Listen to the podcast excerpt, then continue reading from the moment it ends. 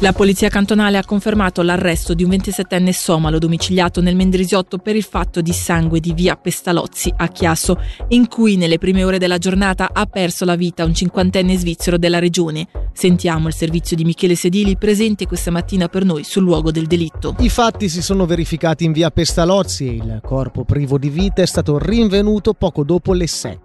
Come ci hanno riferito i colleghi della regione, anch'essi presenti sul posto, il presunto colpevole, un 27enne somalo domiciliato nel Mendrisiotto, avrebbe fermato una passante. Ho ucciso un uomo, le ha detto. La donna ha così subito allertato le autorità. La polizia, giunta sul posto, ha trovato l'uomo in attesa di essere fermato. Nel primo pomeriggio è stato poi confermato il suo arresto con l'ipotesi di reato di assassinio subordinatamente omicidio intenzionale. La vittima è deceduta a causa di ferite da un'arma da taglio. L'inchiesta è coordinata dal procuratore pubblico Zaccaria Akbas. Gli approfondimenti sulla dinamica dei fatti proseguono. La vittima era nota agli avventori di un esercizio pubblico poco distante dal luogo del delitto, come anche alle autorità. Infatti sia lui che l'uomo arrestato sarebbero coinvolti in un giro di droga che ruota attorno alla chiesetta vicino alla palazzina in questione. Aggiungiamo che il 27enne somalo arrestato per il fatto di sangue a Chiasso sarebbe implicato, stando a quanto riferiscono i media online, anche in due aggressioni avvenute nel 2022 e nel 2023 a Lugano e per le quali è stato da poco rinviato a giudizio assieme ad altre persone.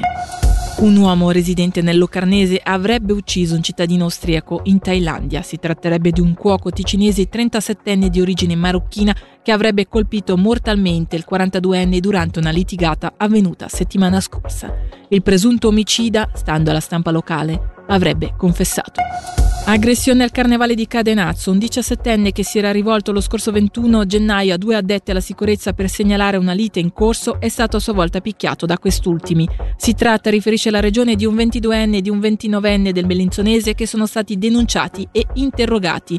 Le ipotesi di reato nei loro confronti sono di lesioni semplici, vie di fatto e contravvenzione alla legge sulle prestazioni private di sicurezza e investigazione. Il trasporto pubblico del Bellinzonese a dieci anni dalla sua introduzione traccia un bilancio decisamente positivo con i passeggeri che sono passati da un milione e mezzo a oltre 3 milioni. Ora però si guarda al futuro con l'introduzione da dicembre di sei bus elettrici. Sentiamo Alex Malinverno, responsabile mercato di Autopostale. Sì, siamo molto contenti di poter eh, realizzare questo progetto anche in Ticino. Per Autopostale eh, a livello nazionale c'è una strategia di elettrificazione della flotta molto ambiziosa e molto chiara. Si vuole arrivare entro il 2040 ad avere tutti i veicoli mossi da una propulsione priva di combustibili fossili e appunto in Ticino eh, metteremo in servizio i primi sei veicoli elettrici sulla linea 1, eh, che la linea 1 è quella che collega la stazione FFS di Castione con il quartiere quartiere di Camorino e appunto metteremo in servizio questi sei bus elettrici che saranno i primi eh, di una serie di altri veicoli che saranno messi in esercizio da qui al 2032. Eh, entro il 2032, questa è la data che ci siamo messi come obiettivo, vorremmo elettrificare tutta la flotta del trasporto urbano eh, di Bellinzona, vale a dire 28 veicoli.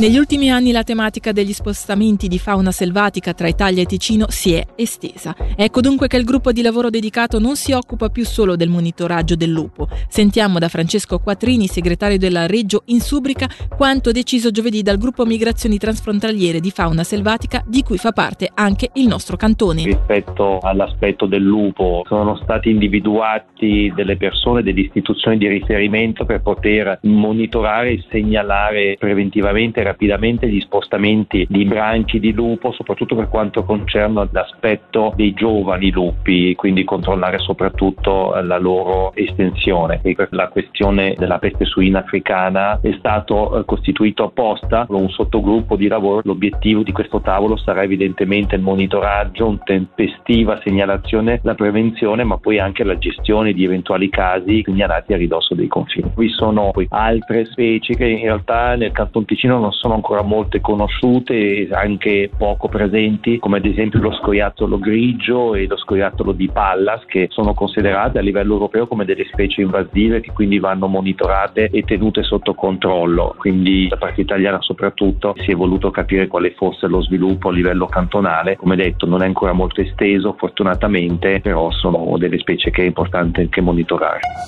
Il Cantone Ticino detiene per quest'anno la presidenza della comunità di lavoro delle regioni alpine Arghe Alp, presidenza che avrà come tema portante le sfide connesse alla gestione delle risorse idriche. Acqua che sarà quindi al centro dell'edizione 2024 del premio Arghe Alp dotato di un montepremi di 12.000 euro. Sentiamo Josia Bullo Schmidt, coordinatrice del progetto. Ogni due anni c'è questo premio, il Canton Ticino quest'anno, avendo la presidenza, lo incentra sul tema proprio di presidenza che è l'acqua e soprattutto la gestione e l'uso sostenibile dell'acqua. A partire dal primo di giugno ci sarà una selezione regionale dove verranno scelti dei progetti a livello cantonale. I migliori tre verranno inviati ad una giuria internazionale che verranno poi valutati insieme ai migliori di tutti gli altri dieci lender. Sono dei progetti portati portati sia dalle, dalle scuole, dalle associazioni, dai, dai, privati, dal mondo economico, se ci sono delle aziende o della start-up o anche a livello istituzionale, non so, tipo dei comuni, delle città, magari anche dei consorzi o dei patriziati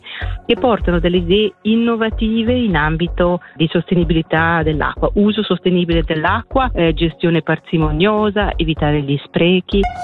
Si è discusso del futuro della festa danzante al sud delle Alpi, ma anche delle linee programmatiche cantonali di politica culturale alla diciassettesima conferenza cantonale della cultura. All'incontro, riferisce oggi il DEX, si è tornato a parlare anche di spazi per la produzione e l'espressione culturale indipendente, questa volta portando l'esperienza del progetto La Straordinaria sfociata nella Carta della Gerra, sottoscritta da oltre 700 gruppi e associazioni.